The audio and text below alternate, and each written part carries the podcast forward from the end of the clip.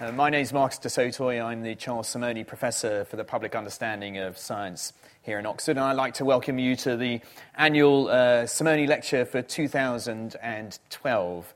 And I'd like to thank again the Playhouse uh, for hosting this lecture every year. It's very nice to, to, to, be in such an extraordinary space. We're actually part of a theatre set tonight, uh, as well as having a, a, a wonderful lecture. Uh, I'd also like to thank the uh, Amalur Foundation, who, whose financial uh, assistance has made this uh, lecture possible tonight. Um, 2012 is actually the anniversary of um, Turing's. It's a centenary for Turing, so I was very keen to try and get a Turing uh, sort of theme to, to this year's lecture. Um, and one of the things, of course, he was uh, uh, very uh, influential in is starting the idea of artificial intelligence. Um, and I made a program for the BBC, one of their Horizons on Artificial Intelligence, which is where I met um, this year's lecturer, uh, Luc Steels, who's um, uh, experiment just blew me over when I uh, visited him to, to find out what he'd been doing. So I was very keen to invite him along. He was very happy that he accepted the invitation. Uh, Luc is um, uh, a research professor at the Department um, of Evolutionary Biology in Barcelona. Um, he was complaining about the rubbish weather we have here. Um, so, uh, but uh, he's also uh, director in Paris of the Sony uh, Computer Science uh, Laboratory. Um, he's also a very creative man. He's just been telling me about a, wonderful opera that he's, been, uh, he's written and a play. Um, so, the, probably the best man to come and tell us about um, whether machines can be creative. So, please give a big Oxford welcome to Luc Steels, please.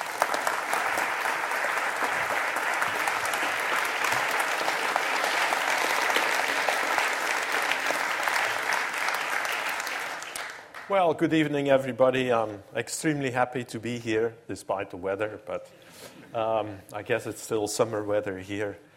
Um, so, as, as uh, Marcus was saying, uh, tonight I, I, I, want to talk with you about uh, whether machines can be creative.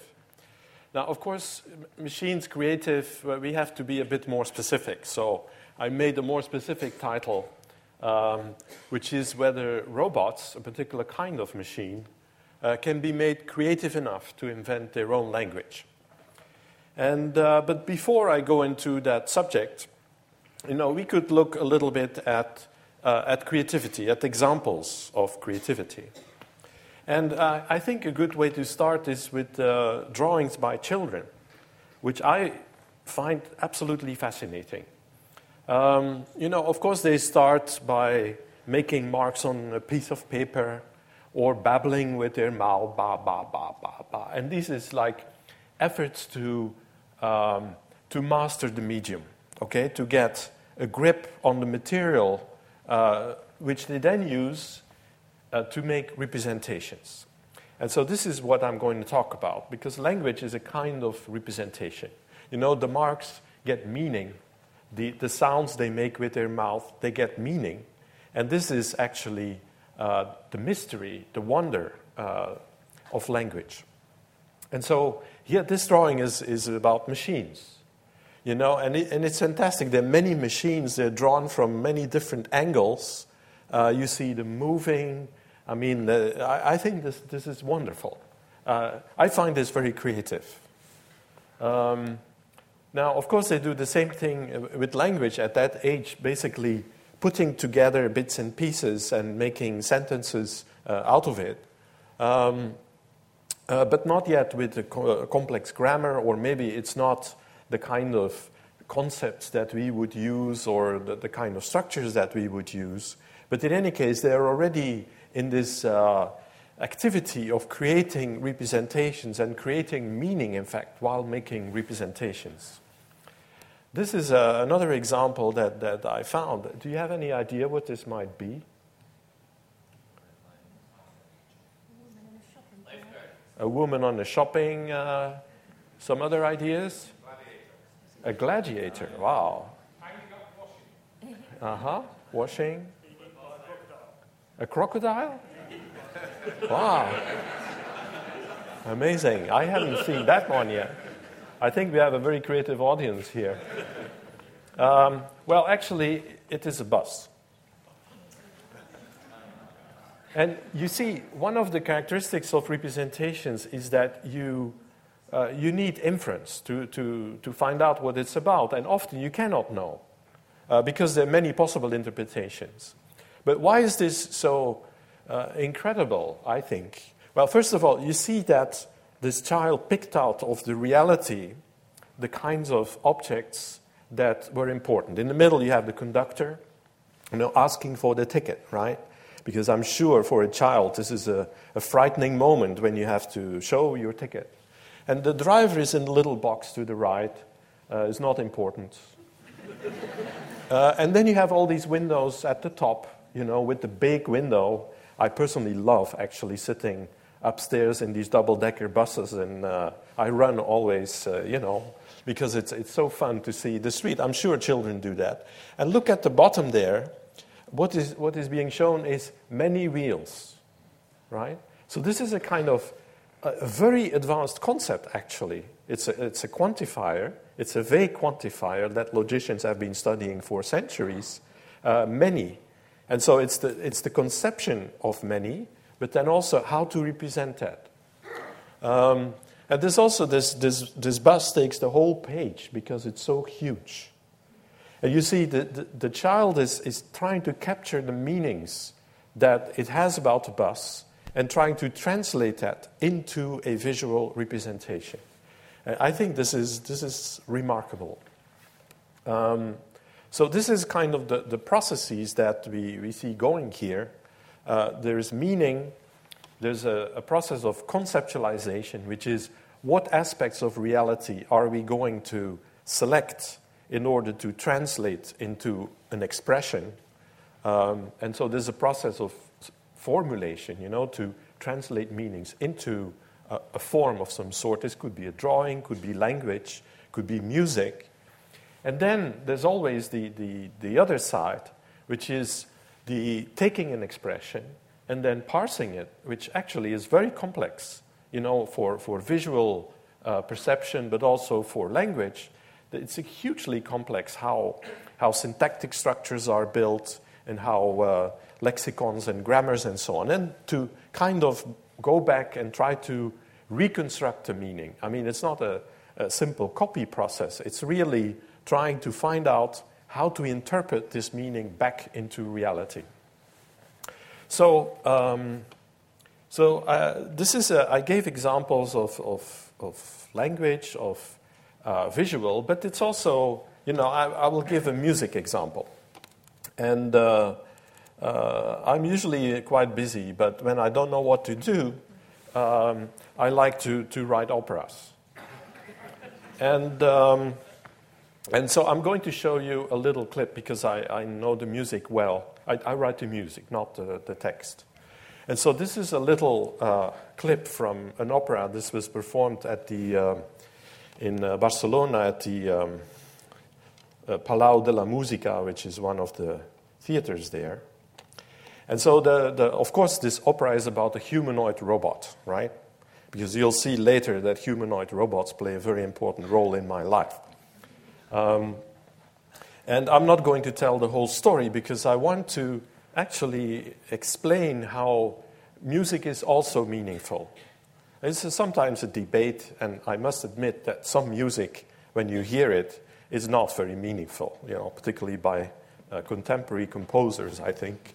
But, um, but music also is this idea that you capture essential meanings of, of what it is, of the situation, of what you're trying to convey, and then translate that into a particular form. Um, so uh, maybe I'll, I'll, I'll, give you the, the, the, text of the whole thing. So it, it starts when uh, it's a comic opera, I should say. So people find it very funny. And uh, particularly uh, artificial intelligence researchers find it very funny. and um, uh, the, the robot is uh, imprinted on the first person that it sees, okay? So, and of course, there's already confusion from the beginning because the wife of the guy that bought the robot touched the robot without, well, he was saying, don't touch it, you know? So she did, and the robot is imprinted on her, and then she faints, and then we get the following scene. Um, Well, and, and yes. Now, let me play the music first, and then uh, we can uh, discuss it a little bit. Um, okay.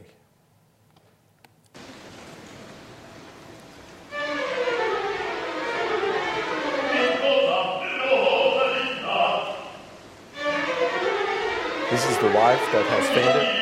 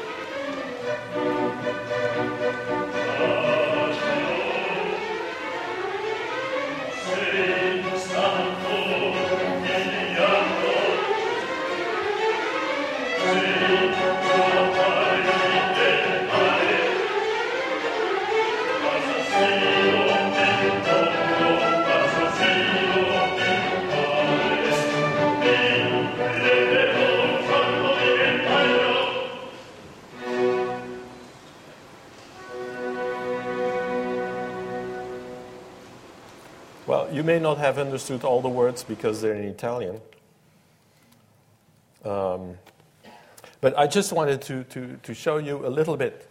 Okay, uh, this music, uh, you see, this is the beginning of it. And you, you hear these violin, violins, you know, creating agitato, creating an, an atmosphere of what is going on here. Um, you know, the, I mean, he sees his wife dead, and of course, he suspects the robot as being the, the source of the trouble. And it says, Que cosa Rosalinda? And then here you find, for example, this, this, this rest note, okay?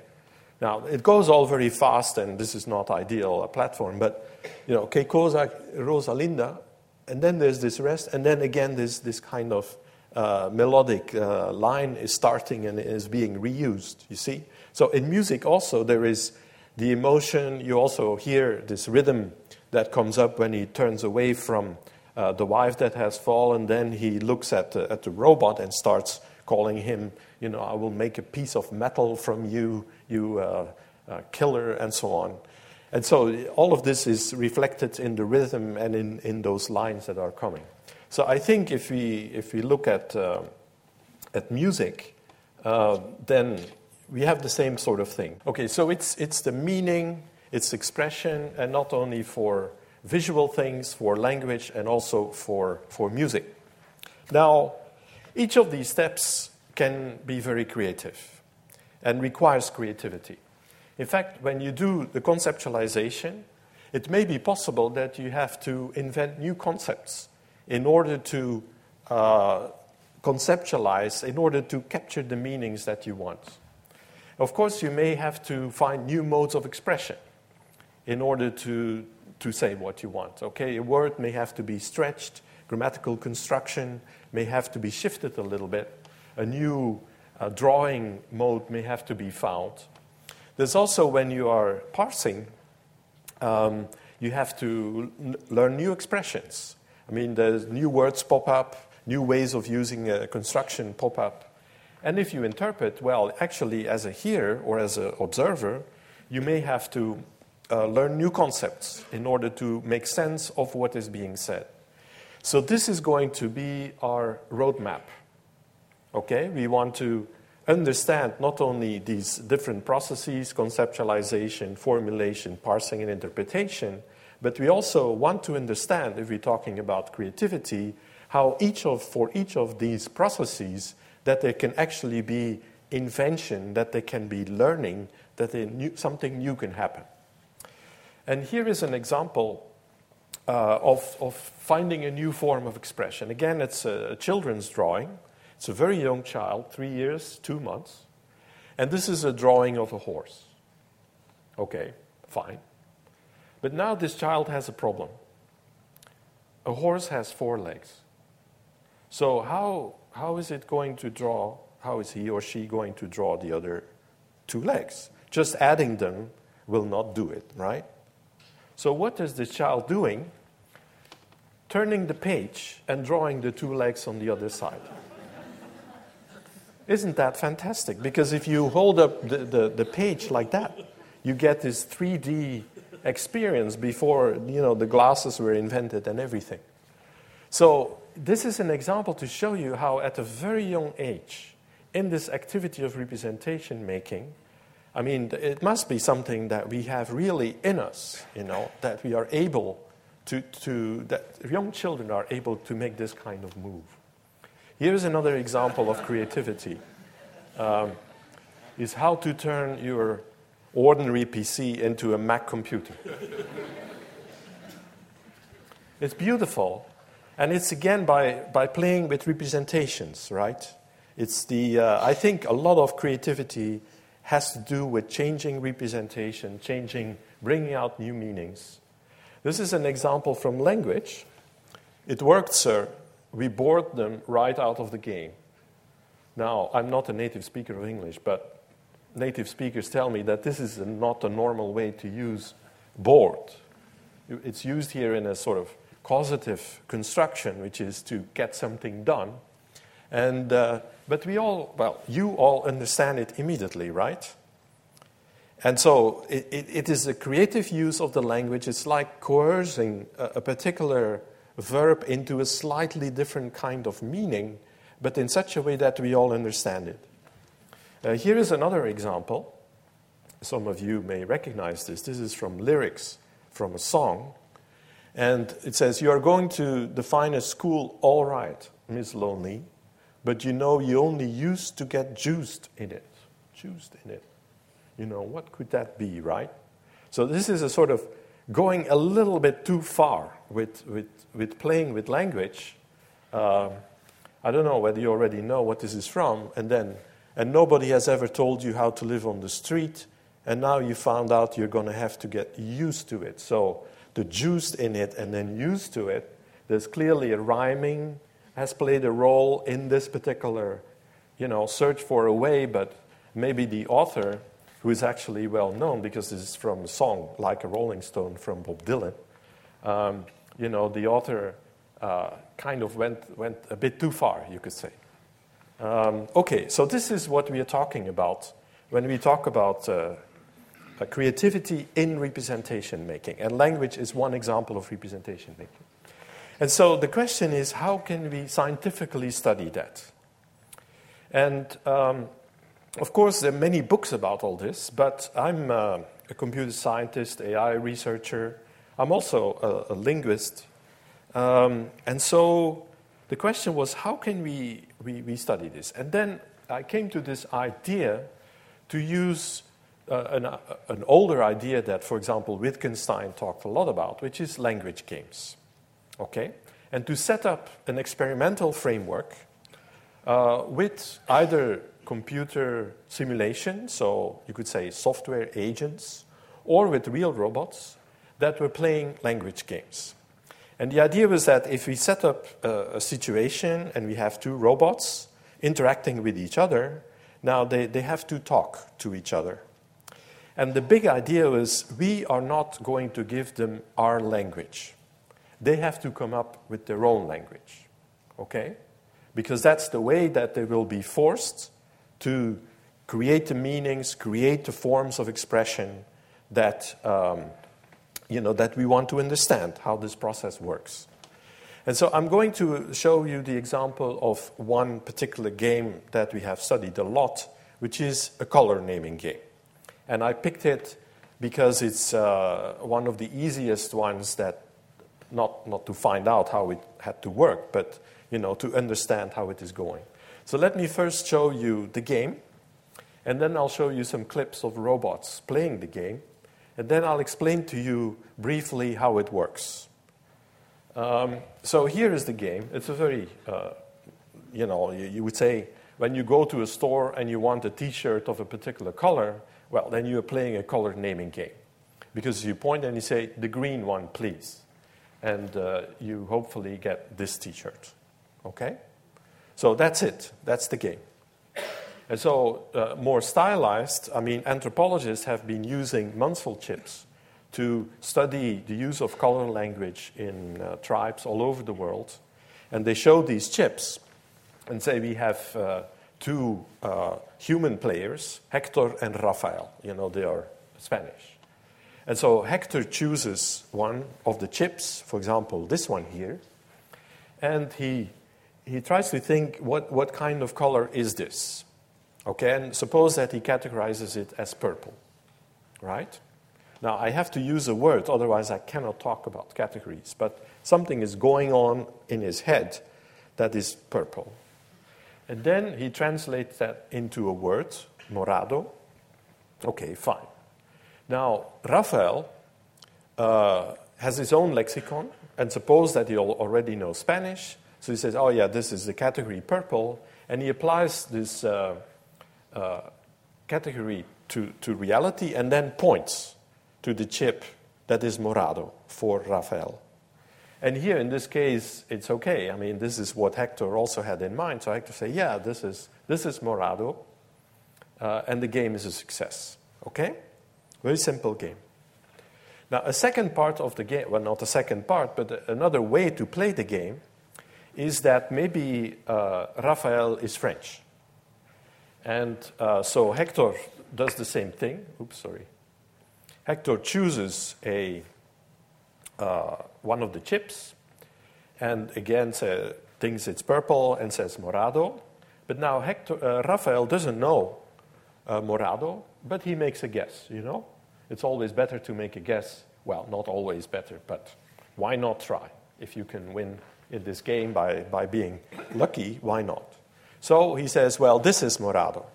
And then Hector says, No, no, no, this is not Morado. And then he points to the right chip, and Rafael can learn. In other words, a failure in the game is an opportunity for learning. All right? So let's, uh, let, let, me show you how we implemented this uh, on our robots. Well, of course, well, we did first some, some implementations like this with chips, but we also used colored objects in the environment to, uh, to play the game. And um, let's look at the, the, first example. So these are two robots.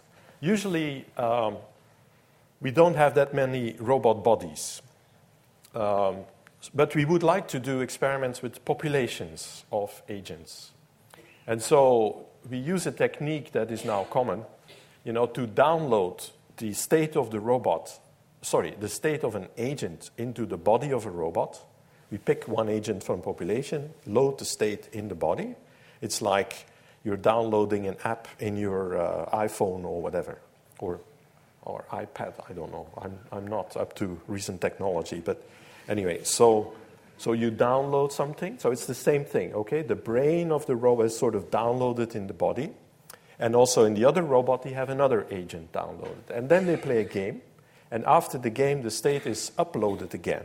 It's like uploading a, a picture on, uh, you know, Flickr or something like this. And this way, we can do experiments with many agents. We do them even with thousands of agents or 10,000 but only a few robots, bodies.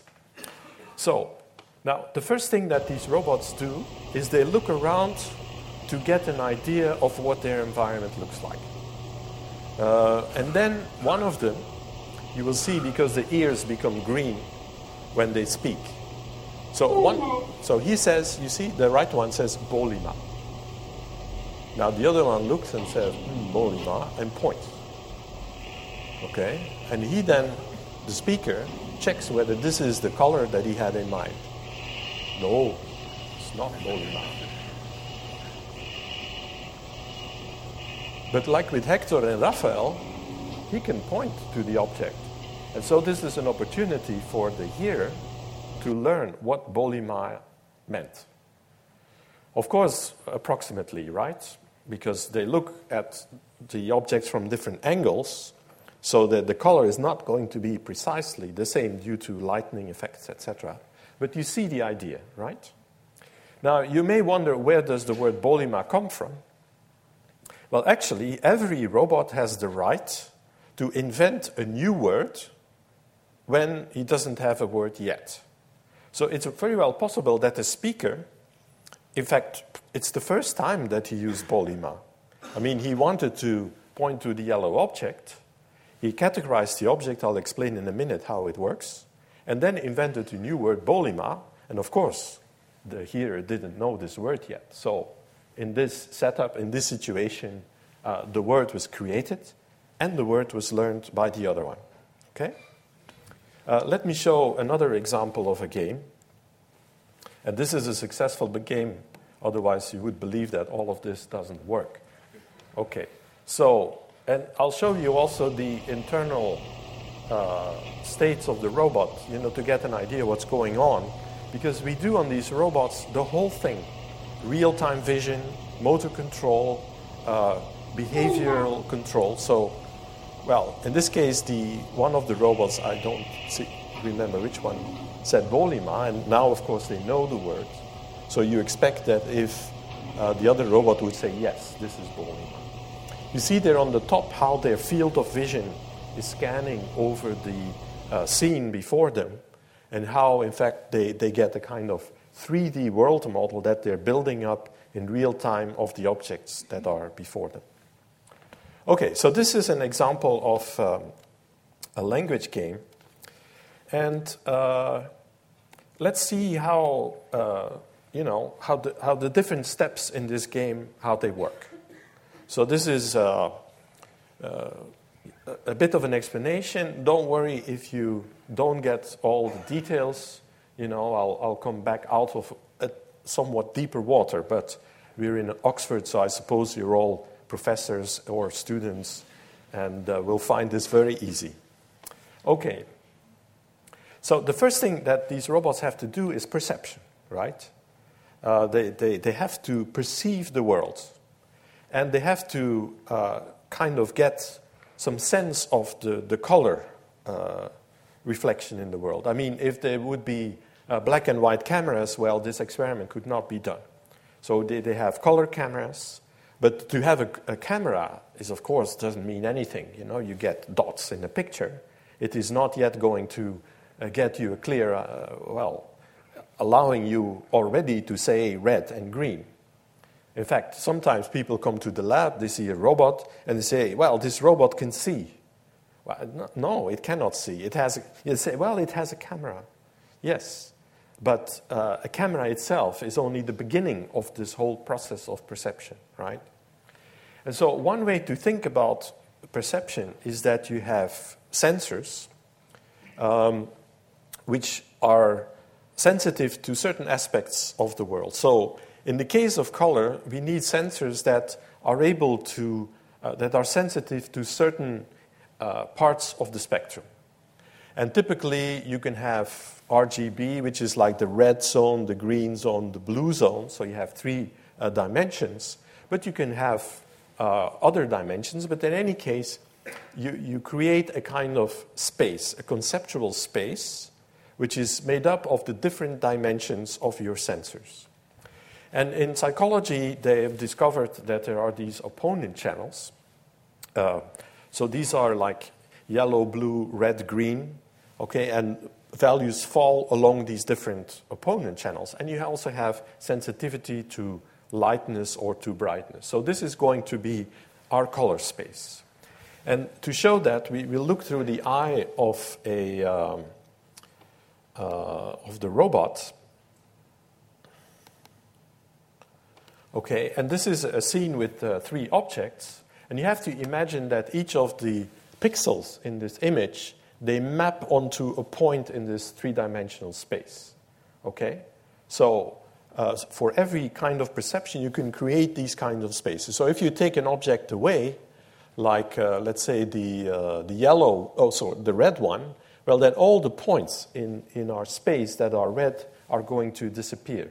And if I put it back, they come back. And the same for the green one and for the orange one. So this gives us already a clue how we are going to do categorization. That means categorization is one of the ways in which you conceptualize what you want to say.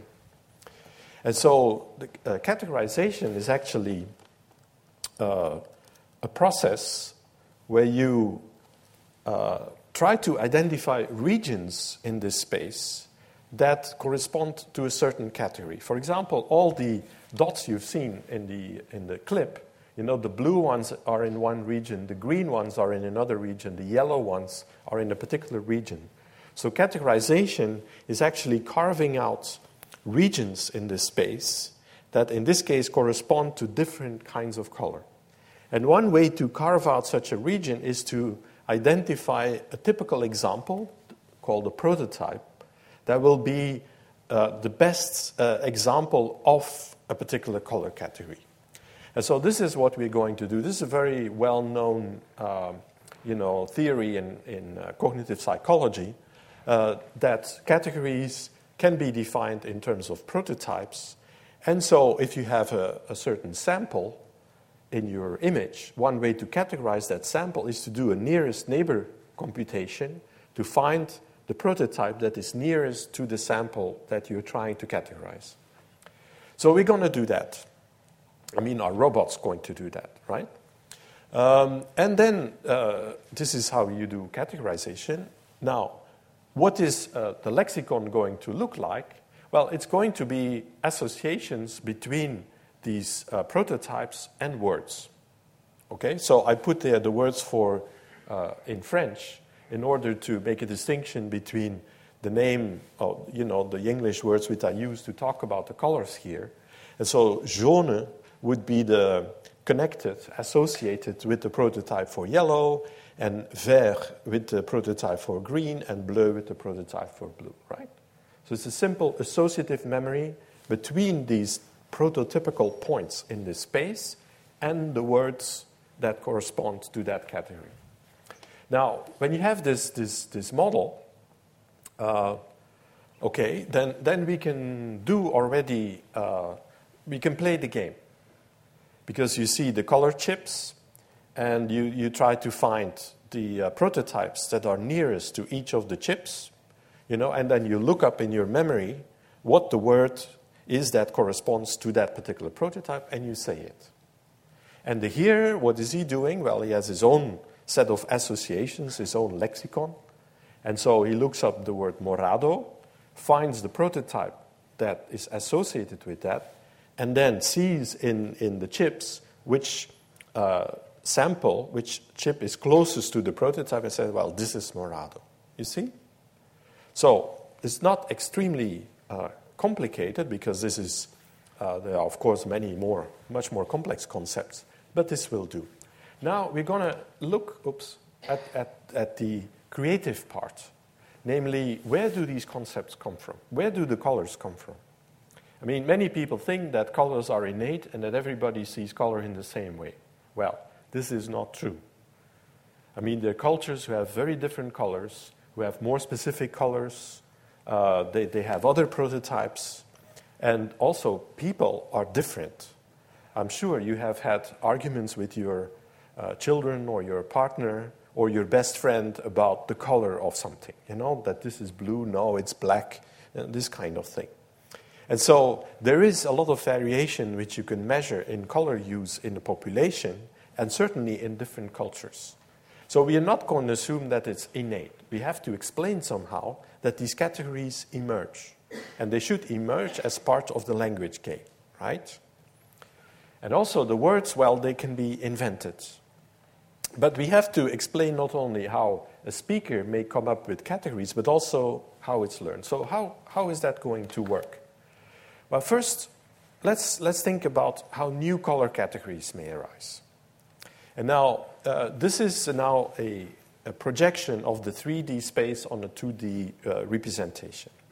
And so, suppose that there are two samples, okay, and they project like you have something which looks a bit blue, bluish green, let's say, and this one looks more red. Um, so you get two color chips, and you don't have any category yet. Well, what you can do then is to say, okay, I don't have any categories yet, but I'm going to consider these two examples as the first seed, you could say, of the prototype. Okay? So these, these are my first two categories, if you want, and they correspond directly with the examples that I see. Um, now, suppose that next game okay, we have three samples, and there are two that are already close to an existing prototype, so I don't need a new prototype for them. But then I have a lone sample here, which is not yet matching with, with any prototype. So, how to solve this problem? Well, just make a new one, right? And again, use, use the, the, the example as a seed for a new prototype. It's as simple as that. Now, then there's a, uh, still another case uh, where actually, when, when you have been using a prototype and it has been successful, then you shift a little bit this prototype in, in this direction. So it's like I'm telling you uh, red, okay, and then, well, there's no other red object here. I see, oh, yes, red. This set has been specifically designed for. Um, now, the red of this particular object sorry, the, is, is different, right, from, from that red. So you have to shift a little bit this prototype around so that it corresponds better and better to what is red in, in the community. Okay, so you have three things. You create new ones if you don't have any, uh, in, and uh, particularly if you don't have any that are distinctive, and then you shift them around. So that's how new concepts are invented. How do you uh, acquire new words? Well, I mean, if I say red, and you have a, uh, a prototype already, you can make an association between the two. So you make, uh, in your lexicon, you store a link, say, between Azul and the prototype. Uh, but of course, later on, it might be that somebody else says Azul, and actually this corresponds to a different prototype, right? And it may even be that you hear another word, uh, morado, which was actually for one that another person used Azul for. So you get kind of a state of confusion. You get different uh, words corresponding to these, uh, the meanings that you have, the prototypes that you have. And there must be a, a process for progressively learning what is, what is, in fact, the real meaning of that particular word. Now, one way to do that is to associate uh, scores with the different um, associations in the lexicon, and then to increase the score when you have a successful game and decrease the score when you have an unsuccessful game. But you not only increase the score, but you also decrease the score of competitors for a word. For example, if uh, azul could mean this color and this color, and this color was the one that was successful in the game, you're not only increasing this, but you're also decreasing the other. Uh, so this is called lateral inhibition. Um, Okay, so this is the way to uh, acquire words. And finally, how are we going to invent words? Well, it's also easy. I mean, if I have a prototype, but I don't have a word for it, and I would like to express it to you, me, I mean, robot, right? I invent a new word like wabado, and I use it. And so the words here, I mean, the invention of a new word is just syllables being combined. You know, it's not sophisticated speech uh, system that, uh, that does whatever. This is just we want to test the, the formation of a lexicon and of concepts rather than uh, the speech part.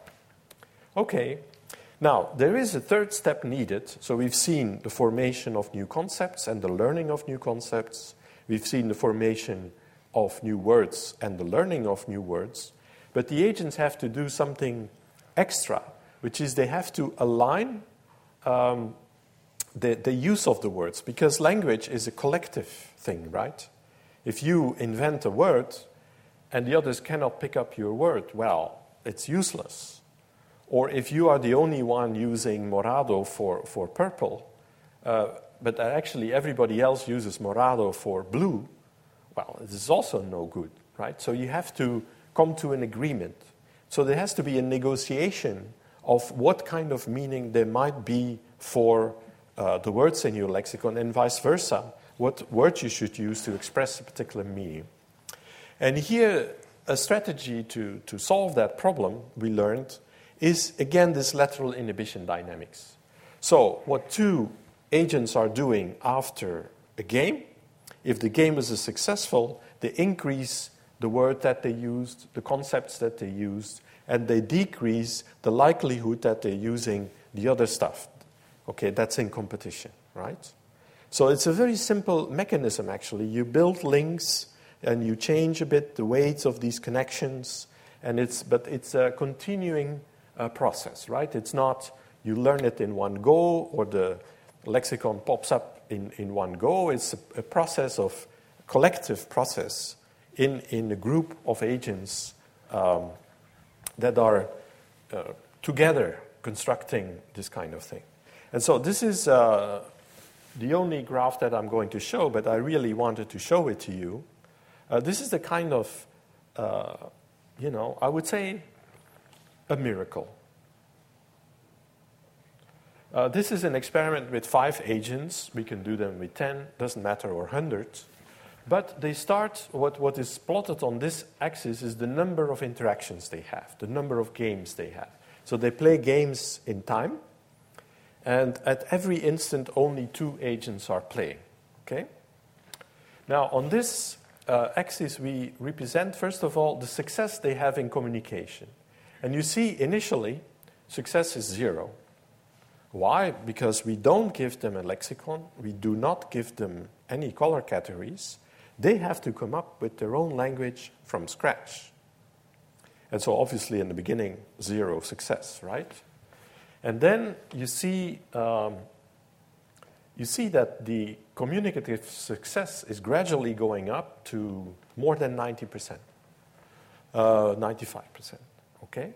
In other words, this, this group of uh, robots, in a fairly short time, because this is only 1,000 games, and the, the games are played by different agents, right? In fact, they each play 200 games. And so, very quickly, already after 400 games, they have you know, more than 80% success. So, this, this kind of negotiation of meaning with the processes that I'm talking about is going very fast.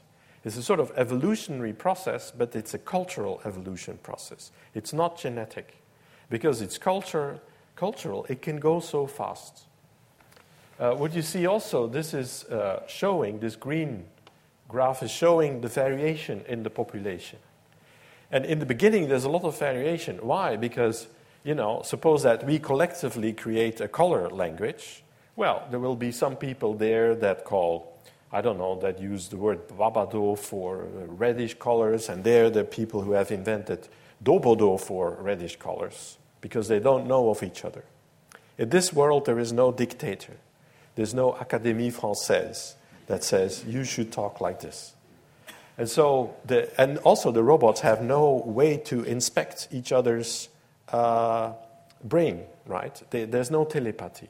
It's a purely democratic process where everybody is equal to contribute to the language and to, uh, uh, to learn from the others and to negotiate, uh, you know, not by explicit negotiation, but as part of the games they play. And so here you see the, the size of the lexicon and of the number of categories, which is about 12, 13, which is not atypical for uh, basic color categories that we find in human languages. Now, this is maybe a, a less abstract way to see what is going on. Here you see on the left side, you see the, the prototypes of the agents after 1,000 games. And uh, this is for three words uh, they're a bit difficult to read, but the middle word is bamova, and the, the word to the right is bamonu. Okay. They invented that word. And so what you see that the prototypes, here they're sort of bluish, you know, purple, so okay, this reasonable. But here you see that the colors are still very different between the agents. So the prototypes of the agents are certainly not the same. Uh, and it's even here also, you see that they are not the same, right? But this is after 2,500 games. We already see that these agents have more prototypes. And you also see that the prototypes are becoming more similar. Okay, so this is sort of a greenish color. Uh, this is all roughly dark, I don't know, black or uh, you see purple here. I mean, they agree on, on this color most of the time. So you see this collective process of playing the game not only communicative success goes up, but progressively their, their language is becoming similar. Um, now, another nice way to, to see what is going on is to look at the uh, internal state of one agent. Um, and so this is the, uh, you know, you could say the memory of the agent, right? Now, I don't know whether you see the same as I see. Uh, you see nothing, right? So this is blank because they don't have any. Uh, this agent is only one, right? We're gonna. It's kind of like neuroscience. Uh, we look at what's going on in the brain of one agent, and there's nothing in this particular agent yet. And so, uh, so when the, now this agent starts to play games, and you see the, the blue uh, are the words, and the, the green uh, are the, the concepts, and then the, um, uh, the, these things here are the, is a representation of the prototypes, and these are samples of experiences they had. And you see that it's a very dynamical situation, right? So in the beginning, they create all these kinds of links, and they start moving around and you see that the, the, the lines between, uh, let's say, between a word and a concept, uh, the thickness of the line represents the, the score that I talked about, or the weight of the association between the word and the concept, or between the concept and uh, you know, the, the prototype. And so the, what this is uh, intended to demonstrate is this dynamical nature of language because we are dealing, in fact, with a, a, complex adaptive system, which is that you have a distributed behavior of all these agents. Each of them is doing their thing, uh, but you see a collective structure emerging. You know, it's like uh, ants that are creating a path from a food source to the nest. I mean, there's no central control, there's no ant that walks with a white flag saying all ants this way now. Um, you know, the ants also have only local interactions. They put down pheromone, others get attracted. So the same thing here. There's randomness in the beginning. There are many different choices, but by the collective activities of uh, these uh, agents, they are able to create a common shared language. Of course, people who do um, complex system science, they get terribly excited when, when they see this kind of stuff because that's what they are researching. They are asking questions like okay, given the rules you gave to your agents, uh, can you prove that they will reach convergence? Uh, what happens when the population increases? Um, you know, how does it scale? Uh, how does it scale with the number of objects that they want to talk about? So, over the past decade, starting from language uh, research, I mean, this language game research, which started like 10, 15 years ago, there's now a subfield in complex system science that is studying from a mathematical point of view and from a viewpoint of statistical physics, in fact, the behavior of these linguistic communities as they are uh, creating and forming languages. Ooh, five to six. Is this local time? Okay, let, let me, um, okay, let me uh, show now another example. Um, and uh, this is an example about action language. Okay? So colors is kind of relatively passive, right? But now we, are going to see how far can we go? Can they also learn about actions? And uh, the game is, uh, is a sort of posture game. And let me show immediately a clip of two robots uh, playing this game. Um, okay. So the idea is one robot, well, said something, but somehow, did you hear it? I didn't. Yeah, you heard it? Okay. Well, so one robot asked something, and the other robot then did an action. And if, if the action is, is not the one that the speaker asked, then he shows it to the other one. Okay? So it's not like pointing, it's more like showing the action. Um, and so if you uh, the idea was that we would allow the robots to uh, invent words for talking about actions, uh, but also uh, how they would develop ways to categorize uh, actions, like raise left arm, uh, you know, sit down, whatever, raise two arms. And so to, to see the, the coevolution of the language and the categorizations for it. Um, now, why is this uh, problem difficult?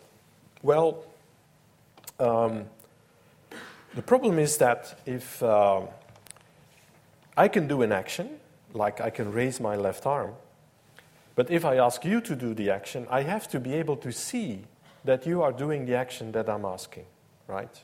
So I have to be able to relate an action that I'm able to do myself with my own body to the visual image of that action being done by somebody else. And also, uh, if, uh, if you're not doing the right thing, I should be able to show you that action, and you should be able to kind of imitate the action that I show you. Now, this is stuff that in, um, you know, has been discussed a lot, again, in neuroscience under the header of mirror neurons.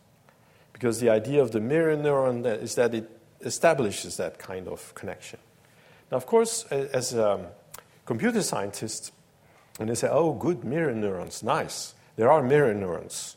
Uh, but that doesn't help us much, you know, because we want to know how does it work?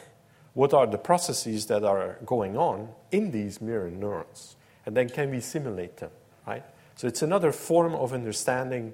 The neuroscientist will say there is in the brain, there are neurons which, which fire up both when you see an action and when you do the action. So this is the bridge between the visual and the motor space. But we have to figure out how these mirror neurons come about. And, um, and of course, the, the, there's the relation to language also, because I'm asking you to raise your left arm. So I'm using language, which is also in this triangle, right? So you have the visual, you have the motor, and you have the, the, the cognitive, the, uh, the conceptualization of your body that you then use to talk about it. And so this is an incredibly difficult project, and we thought a lot about how this might be possible. And the, the solution came by um, letting the, the robot play with itself. Now, um, what does that mean? Well, we, we put the robot before a mirror, for example, and the robot is allowed to do kind of motor babbling, you know, to move the arms and, and the body and so on. And at the same time, to look at itself in the mirror to see what it looks like so that connections can be made between the visual and the motor. And so um, let's look at this. So this is what we see when we look at the, uh, this experiment, right? But this is the, uh, on the left corner there, this is what uh, the robot sees. And then here is, is part of the uh, pattern recognition and signal processing that's going on uh, when the robot is looking at itself. Because it has to, like in the case of color, has to create a space, it has to categorize uh, actions. Now at the bottom here you see what is called proprioception, which is in the body of the robot, there are many sensors, not as many as for humans, but in any case, there are many of them. And so the, uh, all of this can also be sensed by the robot so that the, the robot can make a relationship between the visual and, and what it feels like in the body. And this is also very important because you get these uh, phenomena like uh, phantom limbs, for example, where you know, people cannot move a hand, but then have the still feel it or have pain in a particular part because they, they you know, there's a clash between what they expect or what they see and, and what it feels like. Okay, this is, uh, uh, in addition to, the, uh, to these views, there's also the at the top left here, this, these are the commands going to the, the motors. And so, uh, let me do it again. So these are the, the motor commands. So you see the visual image, proprioception, the motor commands.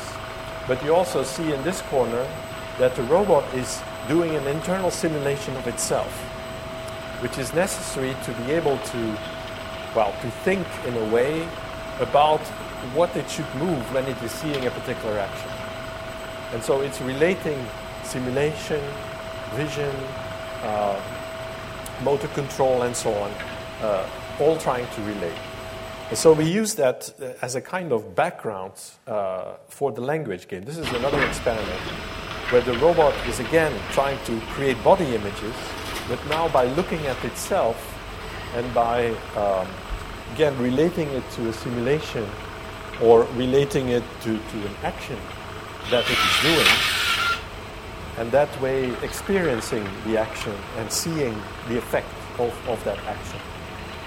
So, um, I'm, I'm not saying that this is the way that uh, children learn or something like that. You know, well, they certainly, but they do certainly do a lot of motor babbling uh, at a very early age. Uh, you know, trying to, to I guess, to, to learn about what, what they can do uh, on a motor level, what it feels like, because they get the, the feeling, and I, I, suppose after a while they also look at themselves and what is this, uh, what is this is like.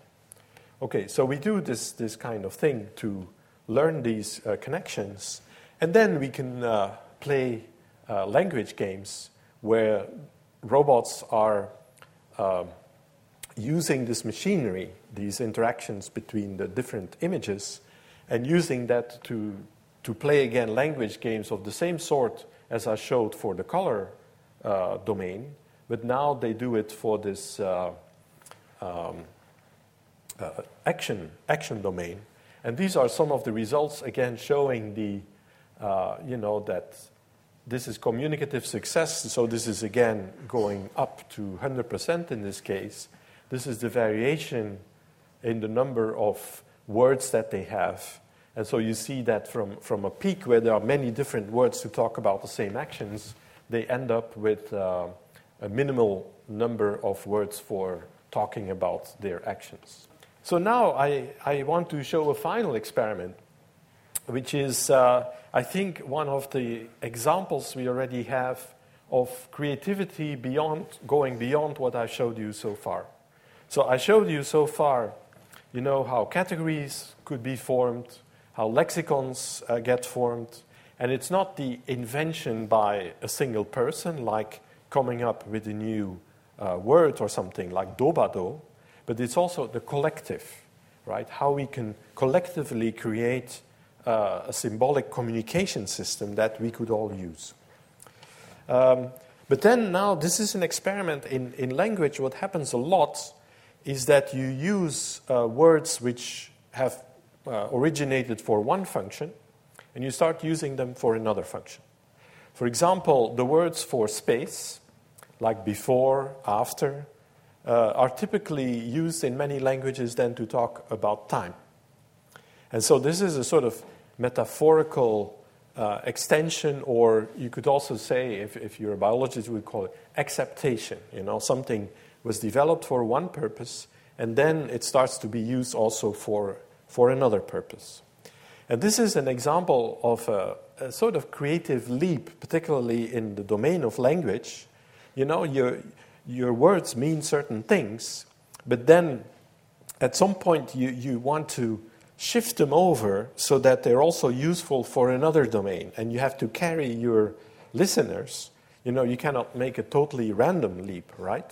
But they have to be such that they can follow this leap and then learn it. And so this is an experiment about uh, verbs that are action verbs like stand, sit, lie, and so on, uh, that we developed in the context of these action games, and then to see how they could be reused, like it is in many languages, for talking about uh, the position of objects on a, in space. Now, this is um, something that happens quite a bit in Germanic languages. For example, and now, as I said, I'm not a native speaker, so you have to help me. But do you say the glass sits on the table or stands on the table? or you don't say that at all, maybe. um, well, I can tell you that in Dutch, which is my native language, a glass stands on the table. Now, there are other uh, Germanic languages where you would say a glass sits on the table. You know, I think in Danish, are there Danish speakers here? Okay, so I can use Danish examples. in Danish, you could say, uh, you have to say, a painting sits on the wall. Now, in Dutch, you would say a painting hangs on the wall. And maybe in English also.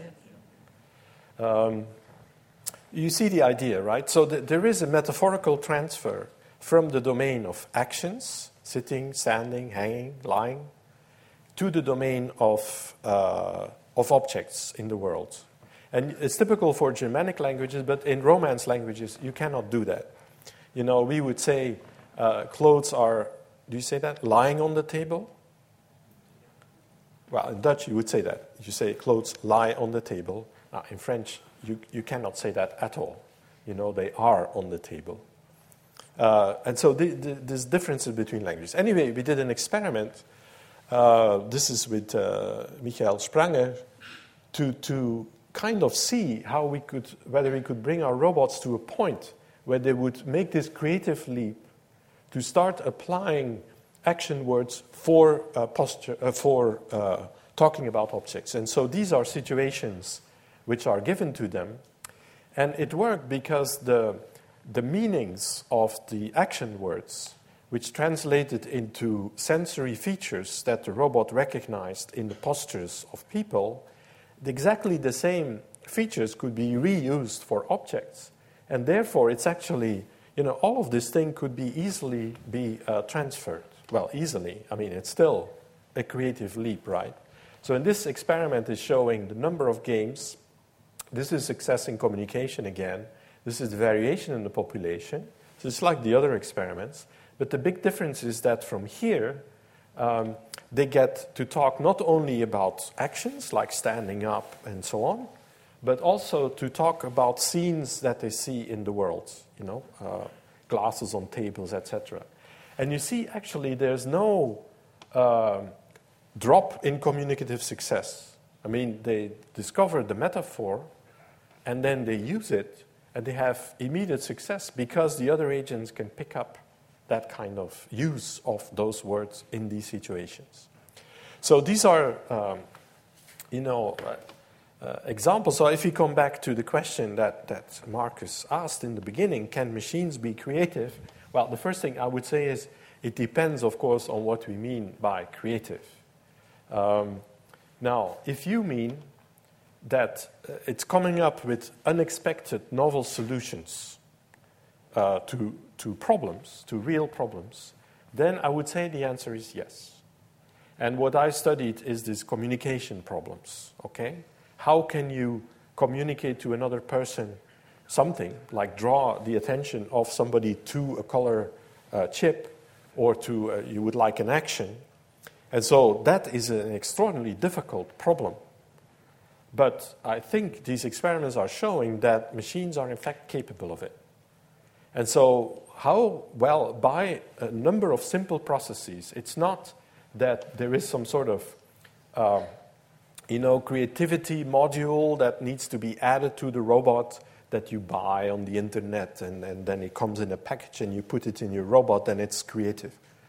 It doesn't work that way. It's a sort of the whole uh, you know, many processes that are going on in conceptualization, in parsing, etc., all of them have this edge uh, so that they, can, they are flexible, they can deal with unexpected situations, but they can go beyond what is already there to invent a new thing, invent a new concept, you know, invent a new grammatical construction, stretch a construction like we bored them out of the game, you know, that it applies even though normally it would not, and so on.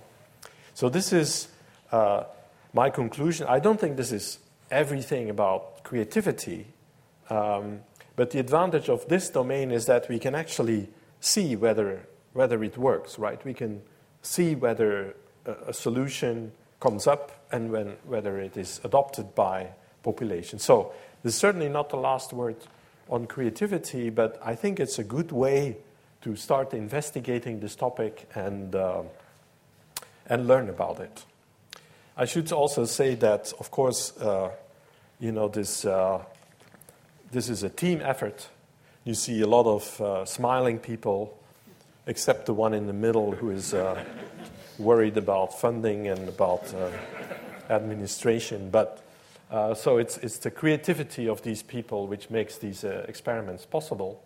And these are some recent uh, books and things like that which you might want to consult. This is a paper that talks about these experiments in case you, uh, you want to go a little bit deeper.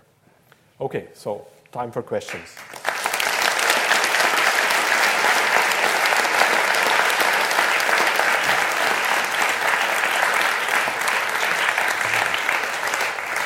Well, thank you, Luc, uh, for a fascinating insight into your research. Uh, absolutely uh, amazing. Uh, I mean, it must have been quite a surprise to actually see this kind of convergence. I mean, by the end of the week, these computers are talking a language, I guess, that you don't understand. You have to learn it yourself. Uh, yeah, but uh, maybe I'll show one more clip. well, I would really is that, love to. Is that okay, allowed? yeah, Is that, it's only, but and we got some. Uh, let me uh, get some uh, hands of questions, and we can get microphones whilst uh, the clip is. So we'll have one um, gentleman over here, and seems to be about, and, and this lady here. Great. Um, but this is just to make to make that point even come yeah. home. Well, I do love your robots, so yeah, I will okay. indulge your. Uh, but this is an experiment in spatial language. Now here the robots move a little bit. Um, let, let, me show you what they, what they see when they move. And so the, there are different uh, objects in space, and it's a spatial language game. So, you know, they, they talk about left and right and front and back and, and this kind of stuff. And then you get this particular phrase. Uh, in, in, the case of Bolima, you might sort of have a good guess, right? Or this, that it is turn left. But what, do, what would this mean? Well, here they're still trying to, to understand their environment. They see the different objects as you see there on, on top, left, and, and, right. And if, if they're done with that kind of thing, then they're going to say uh, a sentence.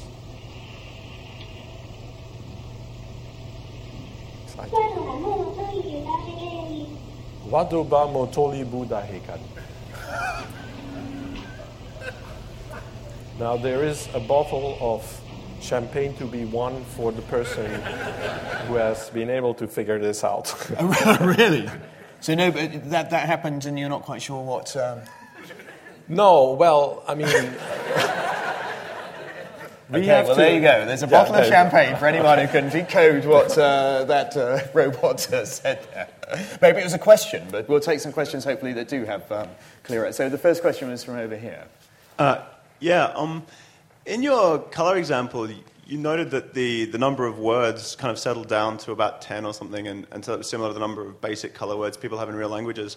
And I was wondering, is that sort of equilibrium state uh, a consequence of the learning rules and the way you parameterize them, or is it sort of deeper and relating to the, the variability in the environment and the, that kind of thing? Yeah, I think it's related to the method that is used for categorization. You know, there are distances and so if you get more, then you start getting confused about. Uh, and so um, it's not that we say in advance they have to be 12. It depends on the, the environment, how close the, the samples are to each other. But there's a limit to how far you can go with basic colors, because after that you start talking about dark blue, light blue, you know, bluish green. And in fact, we use only 10% of our language are basic colors precisely because they're limited uh, that way. The question over here. In the action things are fantastic, but your robots are doing the kind of things we expect robots to do. They're, they're walking, they're lifting their hands, etc. And so, are these? Do they have a limited range of movements that they can do? Uh, is there a random generated driving these movements? I mean, it looks kind of motivational when we're watching it. I mean, I'm sort of asking how random is it? Where do the movements come from? What are the limits of the movements? Well, the movements are certainly very limited because of the nature of the robot. I mean, um, you know, the, the degrees of freedom that are possible. Plus, I mean, you don't want a robot to do this and this arm falling off on the other side. Right? So well, I was quite impressed they all stood up. they managed to stand up. I yes. Mean, quite a feat in itself. Yes, yes. So, so there are constraints put on the movements that it can do, and there are limited degrees of freedom, and hence it, it is a limited system. Now, this, this is a technological constraint. You can add more, uh, more motors, you know, more fingers, more this and more that. Um, I, I, I suppose my basic question is... Just wait for the mic set here. I suppose my basic question is if it's completely random, what happens? Is this when a game fails, when they turn away from each other? I mean, these robots sort of move towards what's interesting, and I'm thinking, well, it's random. You know, maybe one of them would gaze up the ceiling, drift off the other corner of the room. They seem to be. No, no, but they, they would drift off to the other corner of the room. Like, if there's a strategy for paying attention to what is moving, you know, and they're, they're, looking, and then there's moving something there, they would look there, and if, they, oh, there, you see, unless you dampen that particular method. So, um, but I mean, please don't put more into the robots than, than there is. Uh, I mean, there's, there's a lot in the robots, and they do amazing things. But for example, they have no um, emotional aspects the motivation to play the game is put in by us, uh, etc. Right? So this is a scientific experiment um, that we can do systematically investigate uh, these these issues. But they are very cute. um, uh, let's uh, have uh, this uh, lady here, and then we've got um, the gentleman at the back. yeah, there. Um, thank you very much for a very interesting talk. Um, one of the things that struck me was the kind of language that you are using to talk about the robots and the way they respond. And it seems to me that your language is actually very sort of human centered. It's a kind of anthropocentric language, which is imbuing these robots, it seems, with human qualities. You're talking about them trying to do this, they're experiencing that, they're feeling that, they're seeing this. And then you raise the question whether a robot is creative. And it seems to me that this is in danger of kind of skewing the debate in a very peculiar way, such that we imbue these robots with human intentionality and, and uh, purposiveness, which is kind of the way in which you are talking about them.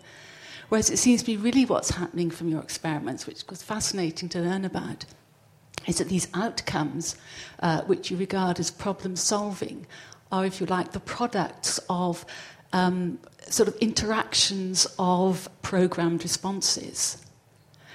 And that is entirely different from our understanding of human intentionality and purposeful behavior. Or is it? I mean, that's my question. And I really don't know whether you want to make that kind of leap. Um, so, um, and I wonder then where that kind of filters through to the notion of creativity itself, which is kind of drenched in sort of anthropomorphic notions. So I wonder if you could say a little bit about this issue of in the sense, my second question is I'm not quite sure whether what you're doing is trying to understand human responses or whether what you're trying to do is really about um, understanding the limits and pressing the limits of what we can do with robots and that that's actually separate from understanding how we work and our brains work. But the number of moments when it kind of crossed over, and we talk about neuroscience and mirror neurons, and then we're back to talking about robots. Yeah. I wasn't quite clear of the status of your claims. Okay, no, this is a very good question.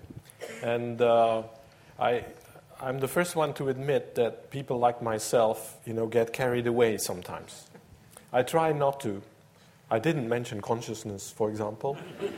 um, but I, I, try not to. Uh, but it, it's very difficult to describe the experiment in terms, you know, instead of saying the robot tries or the, the robot makes a, a movement, uh, you know, if I say, well, there's a random number generator that uh, sets a, you know, a state of the uh, motor and then it moves towards that, which is what is really happening, um, then I think uh, the room would be empty by now. So it's, it's, it's a way to, to convey. that our language is, is limited, if you want. I have to use some sort of language for you. You could say, is this really a language that the robots develop, right? Uh, I mean, I'm using all the time uh, terms from humanistic uh, discourse it does seem to be a new trend in artificial intelligence uh, to embody that intelligence, which is what you've done here. I mean, as you say, you could have had it in just machines. So, you know, what, what's uh, the, the, fact that it is actually in a body seems to be a, an important a new trend in artificial intelligence. I mean, that connection between intelligence yeah. and the body. Yeah, well, th- this is already one of the ways to get away from a purely computational uh, program, you know, without any connection to the world. Uh, and any uh, any sensory uh, again the word sensor you know is it uh, can we use the word sensor for this? Can we use perception? I mean then all my words would would be gone. I would be naked before you. Um, so but uh, so to, to, to say what i think myself is that um, these experiments are a way to get uh, insight into these processes I mean, the processes that might be underlying uh, language, um, concept formation, you know, everything that I talked about. Now, I was careful to say they're not models of human uh, uh, child learning or anything like that. So I, I, I, would not make that claim. But it is a little bit like uh, the Wright brothers when they uh, were researching flight you know, they wanted to build an artificial flying machine. Okay? And they succeeded. And they didn't do it by imitating birds, but by just saying, well, what, what do we need to, to get something flying? They didn't need feathers on the wings, uh, but they needed wings, and they needed certain properties. And this is the same attitude. You know, we are building this kind of stuff. And then the Wright brothers developed uh, a good part of aerodynamics and methods for that later, you know, mathematically and so on, you get models, which then are very useful to look at birds and to say, oh, how would they, how are they able to fly?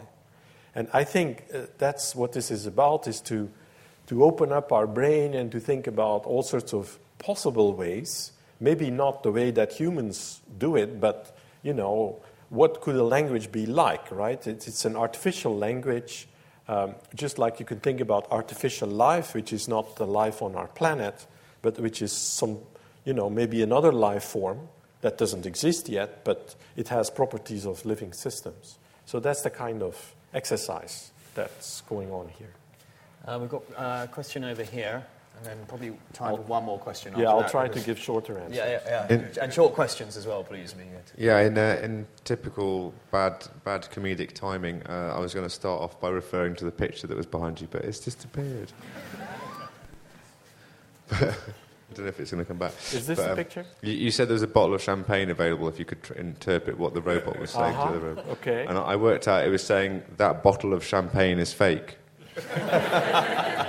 um, uh, what I was going to ask you actually was when it was pointing to the yellow box. Uh, when I was, what I was going to ask you was, um, do you unleash your agents on each other in a purely virtual environment, and do they do they communicate? Do they share language and like the language that they've restored about certain objects? Uh, you know, in in a purely uh, abstract environment without being inside the robots.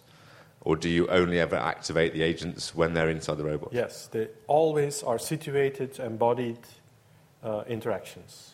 So there's no change to their internal states when they're not embodied. Because I was thinking that you'd have a lot higher iteration rate of finding out whether or not they were sharing sharing the same words for the same things if they were actually in a virtual environment. yeah, know, but the one that's being modelled, you know, in, if, no. I mean, they couldn't presumably tell the difference between sure. a modelled virtual environment and a, and a real environment. So why why choose to make all the effort of, you know, downloading the intelligence into each particular? Yeah, yeah, yeah. No, no. This is also a very good point. I mean, I insist on doing it for real. Just I think like the Wright brothers wanted to build a real airplane at some point, right? Not a simulated plane. And this is to deal with all the uncertainty, the noise, the unpredictability of real environments. Because this is the, what happened in artificial intelligence is that for a long time they worked in computational virtual settings and with simulations, and then found out that if they go to the real world, then those things don't work anymore for many, many reasons. So we confront ourselves with the, the real world, real sensors, objects, you know, to avoid that, that kind of uh, to, to, to deal with uncertainty. And that leads very much onto my, the next little point I want to ask about, which is um, Yeah, why, because I. I was brought up, my, my father here worked on uh, artificial intelligence and uh, to some extent on expert systems um, back in the 80s. And it doesn't seem like there's been a huge leap in terms of what AI systems are capable of in the last 30 years compared to what a motor vehicle is capable of, you know, the, the, you know, the usual things of, uh, you know, Yeah, things it's interesting. I mean, uh, ramped would, up lots of would speed. Be? Okay. Uh, well, how would Turing think about um, the state of AI? In Well, first of all. I, I strongly disagree with you. Uh, have you heard of a program called Google? But, but well, I have, and I've wondered why it is it still seems to be so rubbish at returning good results. Well, if it's so rubbish, got better, why are all yeah. these people using it, you know? well, no, Now, I. I admit that this is not, but this Google is full of AI technology. This is an AI company. Now they don't say it because maybe it will scare people, but um, all the language technologies that go into it, the semantic networks they're building, are the result of the kind of research that you also have been involved in. But you know- Goo- Google still can't answer back. No, but you see, I mean, this is the problem of AI. But you can say Unlike that my audience, which you know, it's, it's like in, uh, you could say to biologists, well, you still haven't synthesized the complete forest. I mean, yes, they didn't. Um, I mean, that, that's not what it's about, right? It's about understanding the principle. We have to view it as a scientific enterprise. And it's not going to be the absolute uh, hum, uh, humanoid robot that walks in here and solves, you know, the, the, has the creativity of Marcus in dealing with mathematics and all of that. That's not good. I'm not out of a job yet. no, no, no, and that's not, not that's not the aim. Just like uh, I don't know, uh, other fields, it, it's a it's a continuing uh, uh, research into the nature of intelligence and, and those kinds of things. And in 50 years, we will still be doing it. So I'm I going to have to draw the evening because there's Okay. a creative uh, process going to go on very shortly, which is a play going to appear. I can already hear the actors in the wings sort of uh, uh, uh, looking forward to coming on. So, um, um, but uh, I'd just like to thank uh, Luc very much uh, and the audience for a wonderful set of questions. Uh, I kind of intrigued how long it will be until I'll be inviting one of those robots to give the uh, Simonyi lecture, but I don't think it will be next year. But uh, let's give Luca a great round of applause for wonderful. Thank you.